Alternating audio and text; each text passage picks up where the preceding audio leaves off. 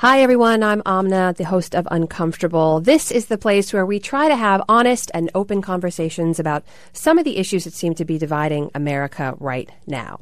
With us today from Austin, Texas, is award winning filmmaker Adam Hootnick, who's the man behind the new film, What Carter Lost, which is being released as part of ESPN's 30 for 30 series. Adam, thanks so much for being with me. Thanks for having me.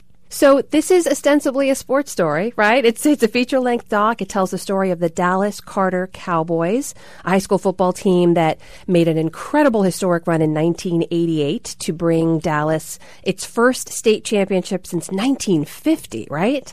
That's right. But there's a lot more in there. It's a lot more than a sports story, and I want to dig into all of that in just a second. But what we like to do here is talk a little bit about what brought you where you are today, how you came to believe the things that you do today. So tell me about you.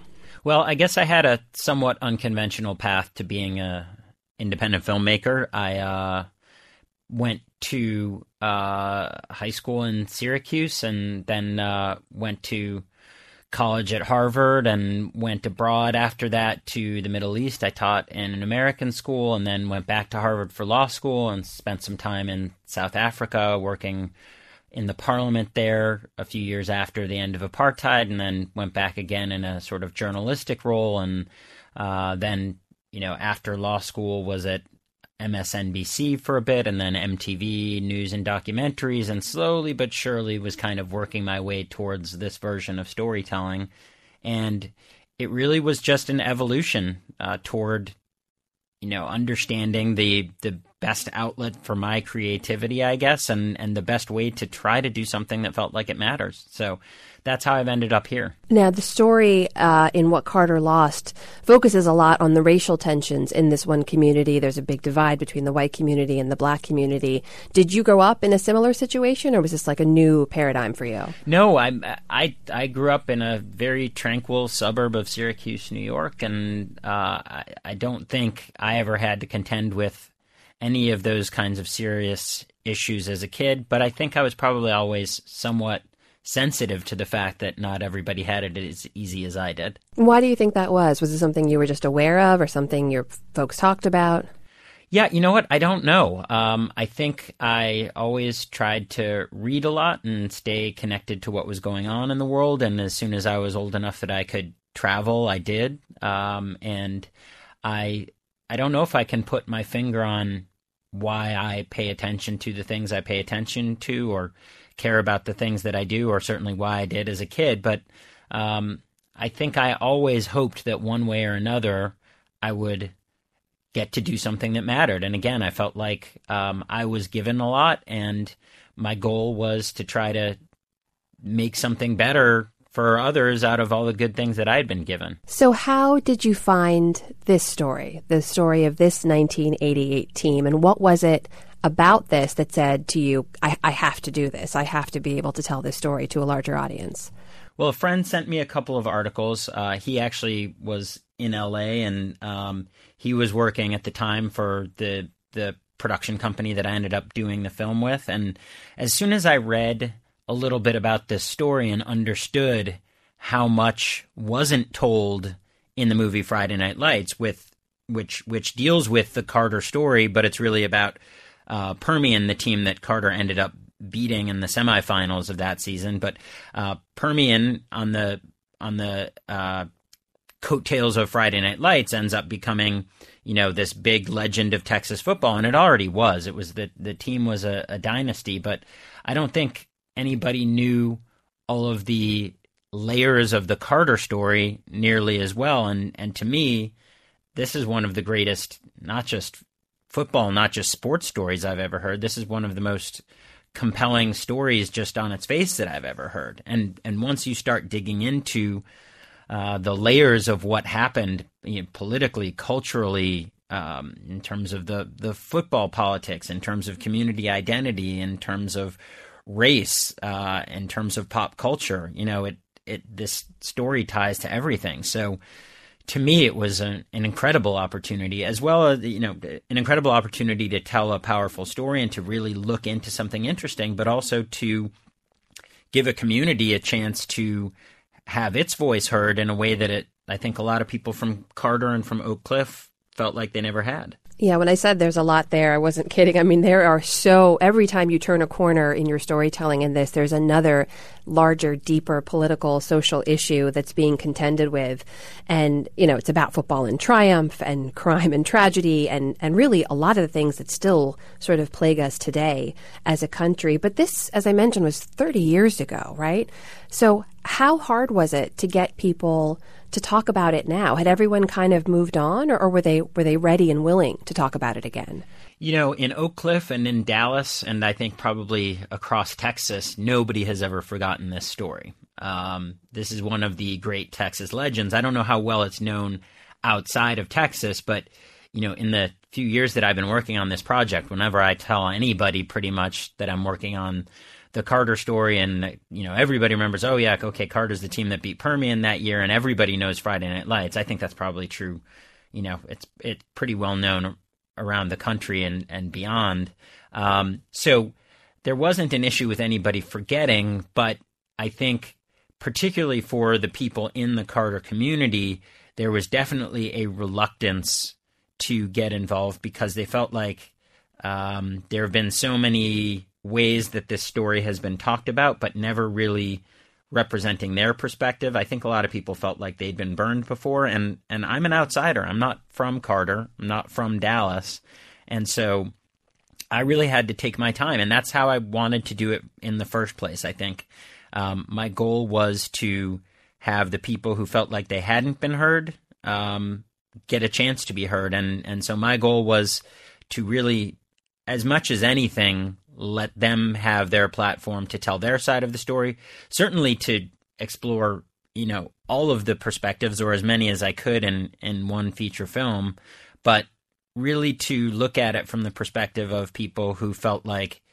nobody ever really tried to understand what went on at our end. You know, it's such an interesting point you raise that that mistrust, even after all these years, because well, for anybody who's not familiar with it, I know we're talking about Friday Night Lights over and over again, but it was a, a book and a movie and a, and a TV series, and the Carter team, this high school football team, and high school football in Texas is like religion, right? I mean, in your movie, it was I was sort of reminded that yeah, these guys play in stadiums, like thousands of fans show up. It is a big, big deal, but you know, for for them, their their story, as it's been told, were these were the bad guys, right? Carter was it was the big black bad team. They cheated, they played dirty, and it's what the Odessa Permian team had to contend with in Friday Night Lights, right? So how did they feel about the way that the rest of the world saw them? Before, when you came to them, I, I think that's right. And the only uh, slight qualification I would add to that is I think in, in Buzz Bissinger's book, in the nonfiction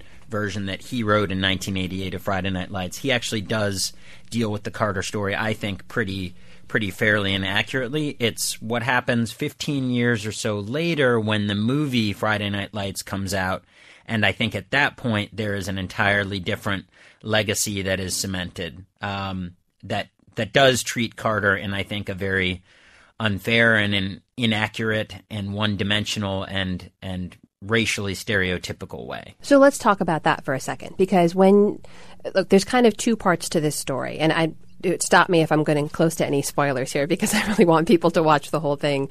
Um, but but it is out there the details of all these stories.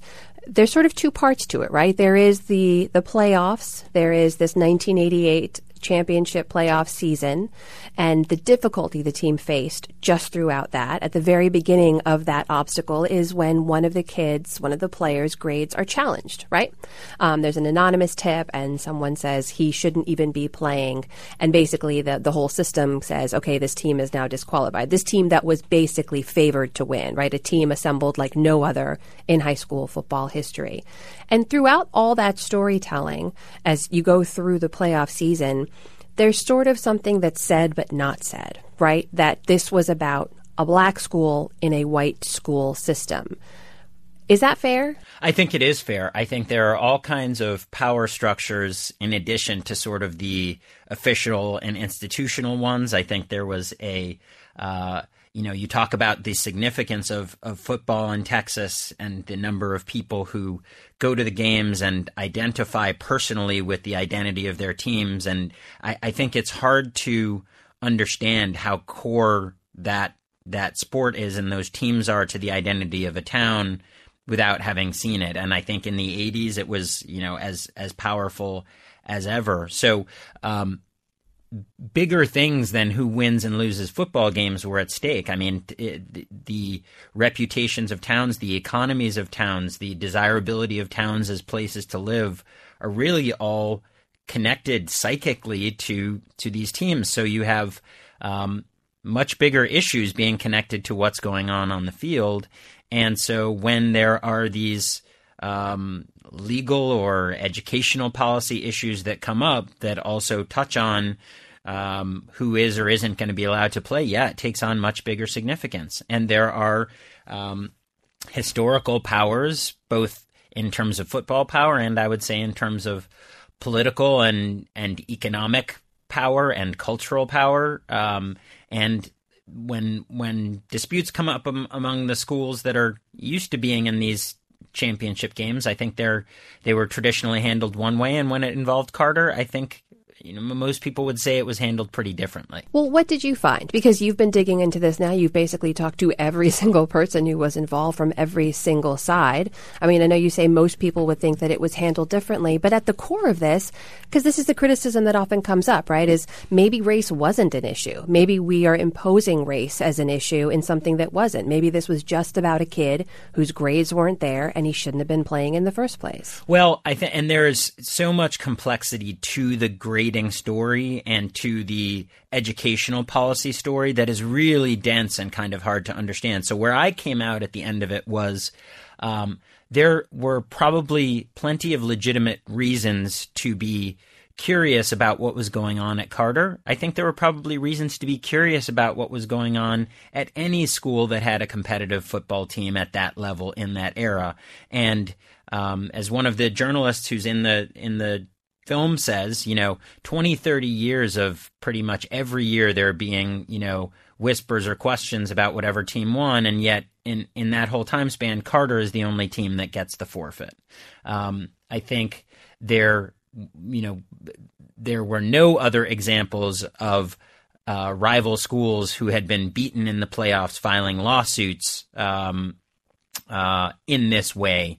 Um, though I think there were frequently legal challenges. There was not um, an assault on an entire system the way there was with Carter. There was not a media bandwagon that largely, you know, you had cartoons questioning whether you know anybody from Carter could read.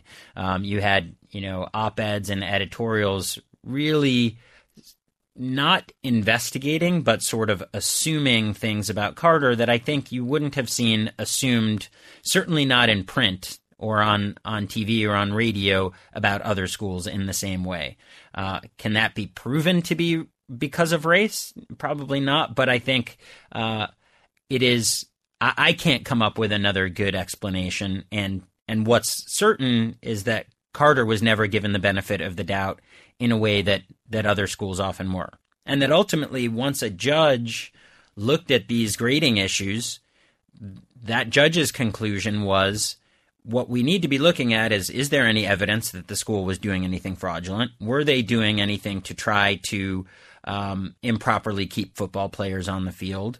Were any of these allegations justified by any evidence? And the answer was no. That what the judge concluded, Carter and its administration acted reasonably.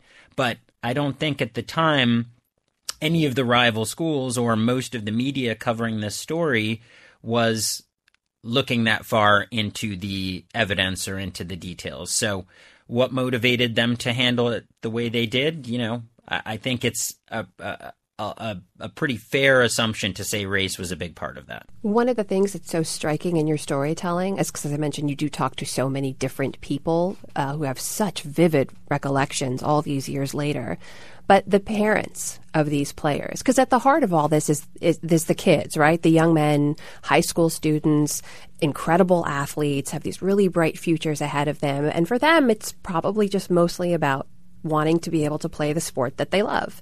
But then you have these parents who carry with them all this weight of the generation before, right? Who, as one of the parents mentioned, a lot of them went to segregated schools. You know, they live in a, in a comfortable middle class uh, neighborhood. They are giving their kids the best education. They see these futures they've laid ahead for their kids. And when they fight for their kids to be able to compete and be able to play, it seems to be about something else entirely. Do, do you think that's right? A hundred percent.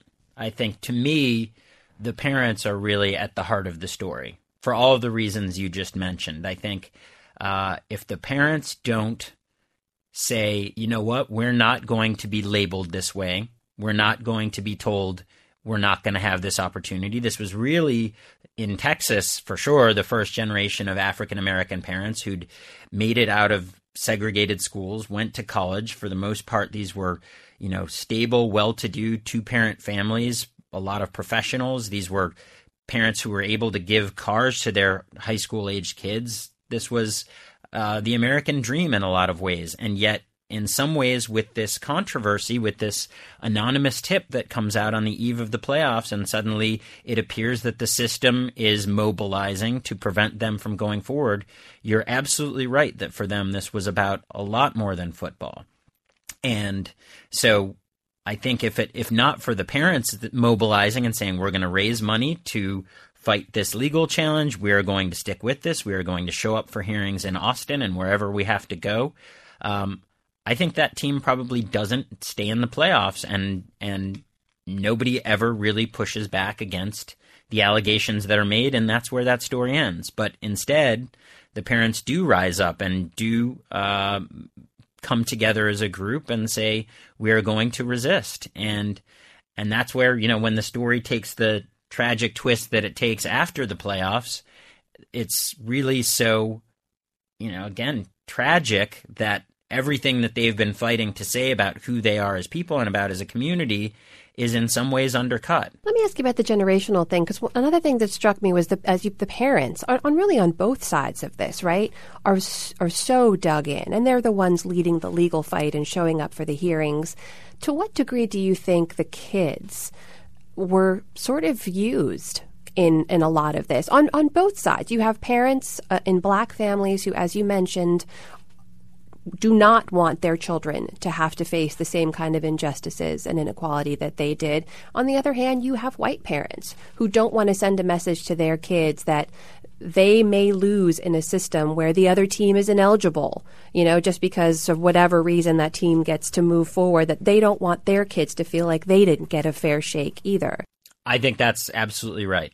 I think, again, um, the reason to me that this is much bigger than a football story is because football is just the you know that's just the the proxy conflict right? Which team was going to get to stay in was absolutely symbolic of who had power, who was right, who you know for for all these much bigger questions. And and I agree with you completely that the the kids playing on these football teams and the kids who are in these schools who had so much invested in seeing their team go forward, um, yeah, they were absolutely um, in some ways being used as as proxies in, in, in a battle over much larger issues. And you've got this sort of one, there's sort of two wonderful stories embedded into this one film. And you stop me if you think I'm getting any, too close to any spoilers here. I just feel like because it's out there and the facts are out there, we, we can talk about this. But they win. They yeah. go on. They make history. There is this incredible high. These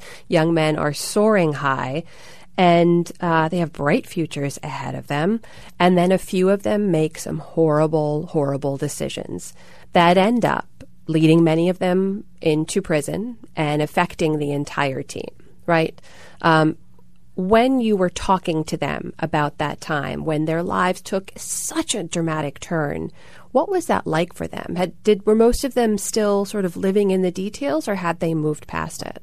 You're saying when, when I when I spoke to them now, where were they? Yeah, to the players in particular, how how do they how do they talk about that time in their lives when they seemingly had everything ahead of them and and and just experienced such a dramatic drop? Yeah, I mean, I think um, so. I will say two things. First of all, uh, to me, the story wasn't just about the six guys on this team who who made mistakes and, and did these crimes, but the fifty something other guys who didn't, and um, what this meant for for their reputation and their life going forward. And I so, but but I think there are regrets across the board.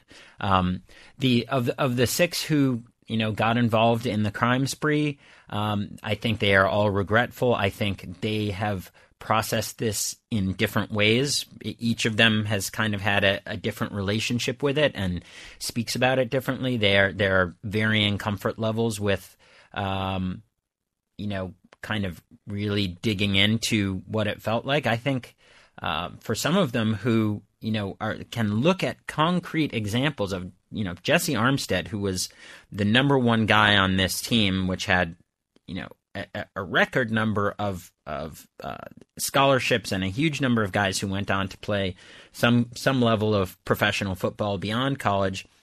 They have all these examples to look at of what might have been. And by the way, playing professional football wasn't the only possible positive outcome from going to a great school and having a scholarship and, and doing well there. There, you know, any number of positive paths were laid out. And so you look at all these teammates who didn't make these mistakes and you see where they are, and you have to every day wake up comparing yourself. And I think that is a an incredibly difficult thing. And some of them are more vocal about it and some less. But I think, you know, one of the telling things about this story and this town and the the character of these guys is none of them has ever had any criminal or legal issues afterwards. Um, so, you know, when they say this isn't who I was, their track record since bears that out. And, uh, but what, you know, what it has meant to them to, you know, one of the guys, Carlos Allen, is, is,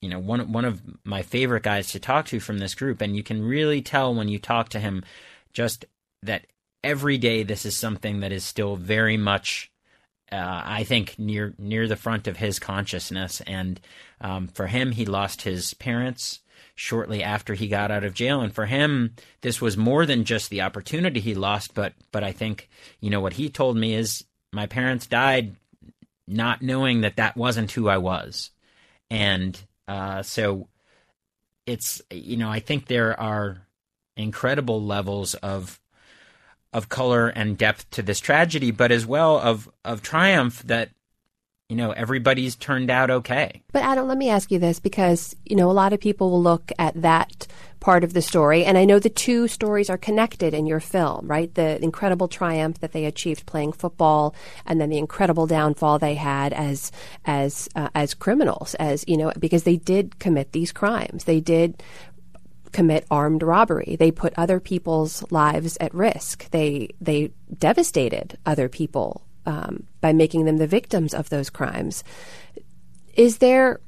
Do you think that you were too sympathetic in your in that part of the storytelling? Because some people will look at it and say, you know what, they for whatever came before, they did do these things. They did deserve to be punished in some way. Yeah, and by the way, that's my perspective too. And I think that's their perspective. I think, you know, one of the things I didn't get into in great detail in in the film is the, you know, the sentencing and and they will have they have varying opinions about uh, the the correctness of the sentences that they got.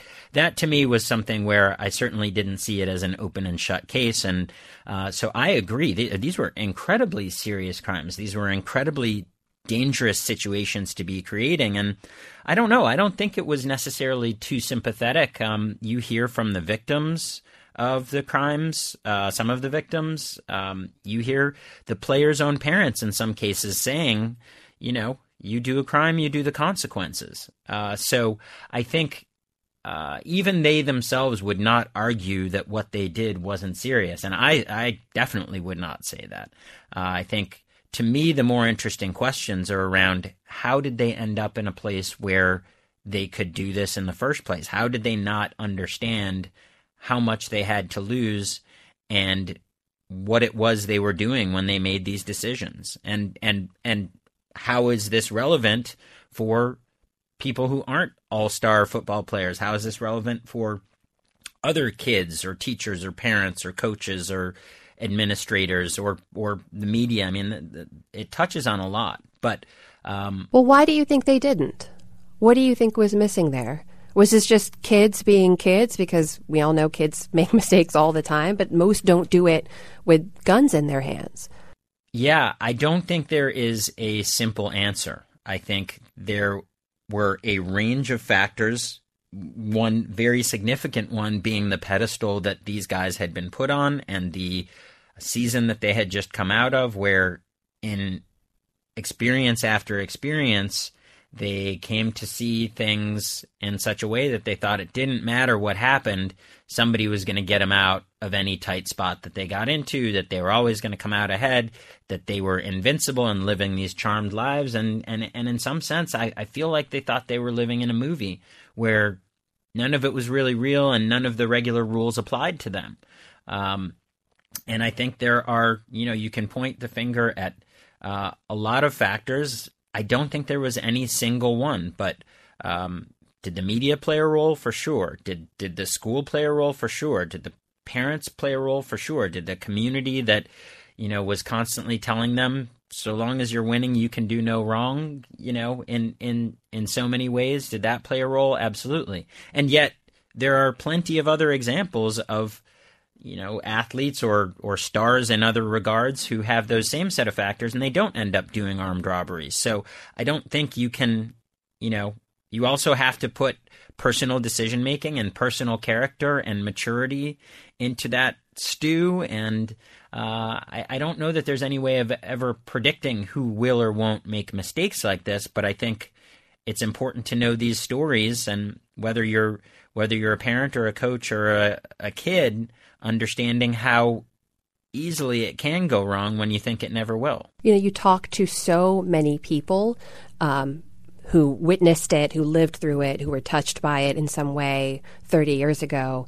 And I'm curious, it sounds like now when you go back and you talk to the kids from Carter, the families from Carter, the folks who were supporting them then, um, especially during the turmoil over the grades and eligibility during the playoff season, they think that race was a factor, right? They think that it was largely about a, a white controlled system not wanting a, a black school to succeed uh, in the way that it was at the time. I'm curious if you talked to any white members of the community who were either involved or viewed it or witnessed it back then who think that now that yeah race was a factor yeah i think a lot of the journalists who were covering the story at the time or at least were familiar with it uh, you know there were there were not a ton of people who were outspoken at the time saying there is a double standard here Carter is being treated unfairly, whether they said overtly it was because of race or not. I think now looking back, I mean, look, if you look at the Friday Night Lights, the movie came out in 2004, and you couldn't have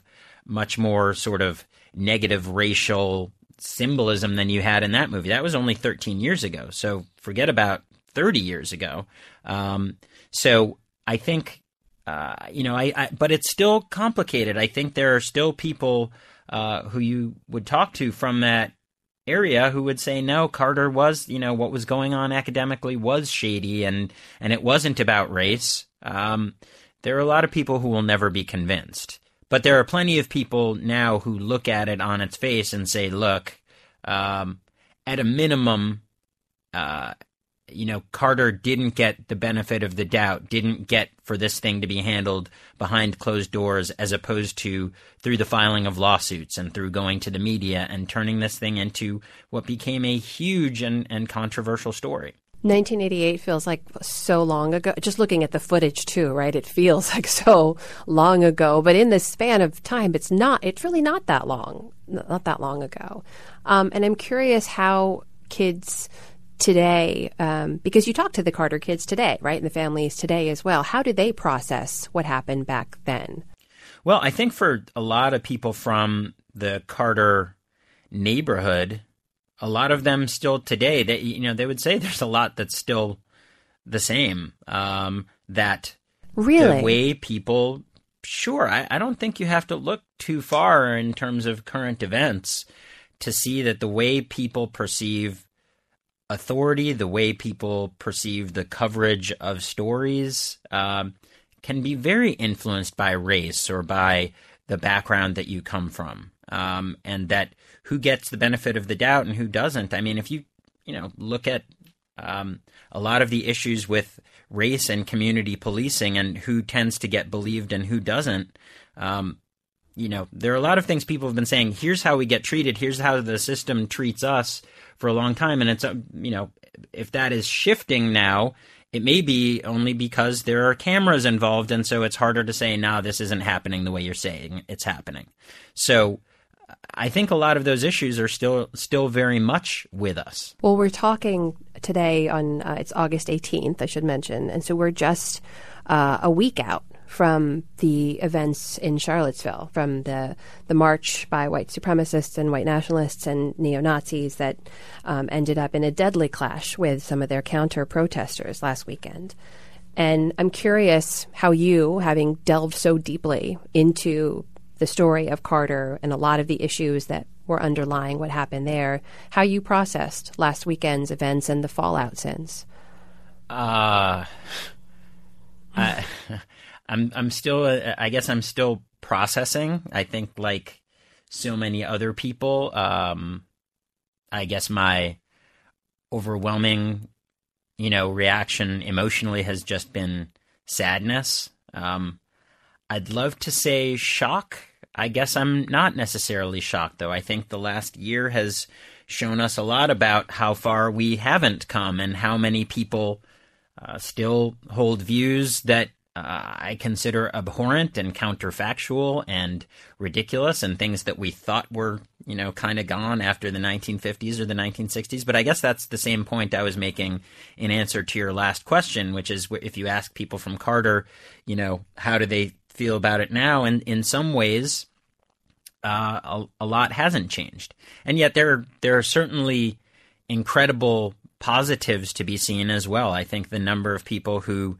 stand up now of of all races and say this is not I'm I'm not going to let the story be told this way. I'm not going to sit by. I'm going to be part of the story. I'm in whatever way I can.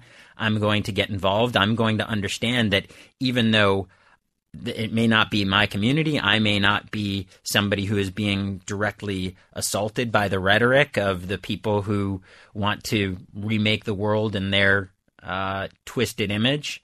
I'm not going to be part of that. And in fact, I'm going to stand up against it. So that's, you know, while there's a lot to be sad about, I think it's important to remember, you know, in I've got a, a good friend who uh, is an alum of Texas A&M, and where they've had some of these speakers show up, and you know, the story that often doesn't get told is how large the numbers are of people who show up to say, "Not in my backyard, not on my watch. You're not speaking for me." The numbers of those people are often much larger than the ones who are spewing hate, and so that's the upside and you know, my hope is that in some way this story is one that helps inspire a few more people to say, oh, you know what? That's not how I remembered the story, but man, there was a lot that I was missing.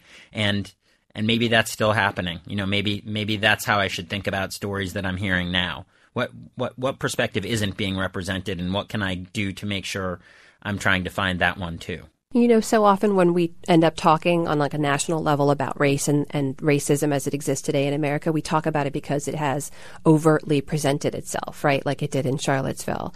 And when I think about that and contrast that with how the story was told with Carter, it, it's sort of a reminder in some ways that racism isn't always just about people marching in the streets and telling you to your face what they think about you, that it's institutional, that there are systems in place that will present obstacles for communities that it won't present for others, or as you said, give some people the benefit of the doubt and not to others. So I'm curious now.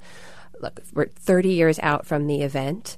Um, perhaps not as far as we would like to be as a country when it comes to this, but with the benefit of time and distance when it comes to Carter, and with the perspective that you have, because you went back and dug into all sides of it. You talked to folks from the school board, you talked to the arresting officer in some of these cases, you talked to the victims of the crimes, to the players, their families. When you look back at it now, was it about race? I think it was about race, and I think it was also about football. Uh, so I think that um, that there were a lot of schools and a lot of communities that would do what they could to keep their team in, um, regardless of who the challenger was. But um, I think, you know, as uh, several of the journalists who I talked to who were covering this, this at the time said, look, if it was a different school, these conversations about was was was there an eligibility issue? Those things would have been dealt with behind closed doors between people who had existing relationships and had dealt with these things before. And one way or another it would have gotten sorted out with without becoming a major legal controversy and without becoming a media controversy.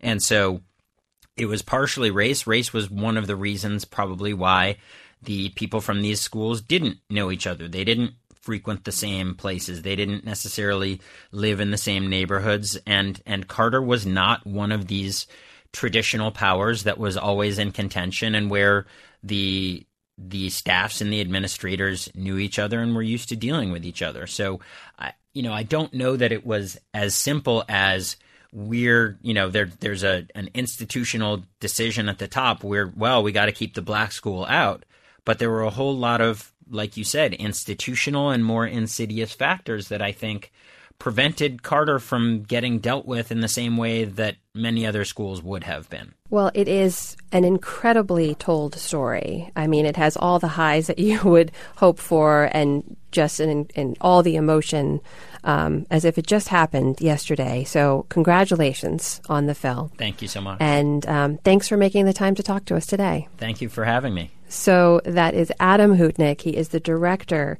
of What Carter Lost. It's an ESPN 30 for 30 documentary. It debuts August 24th on ESPN at 8:30 Central, 9:30 Eastern. Thanks again, Adam. Thank you again.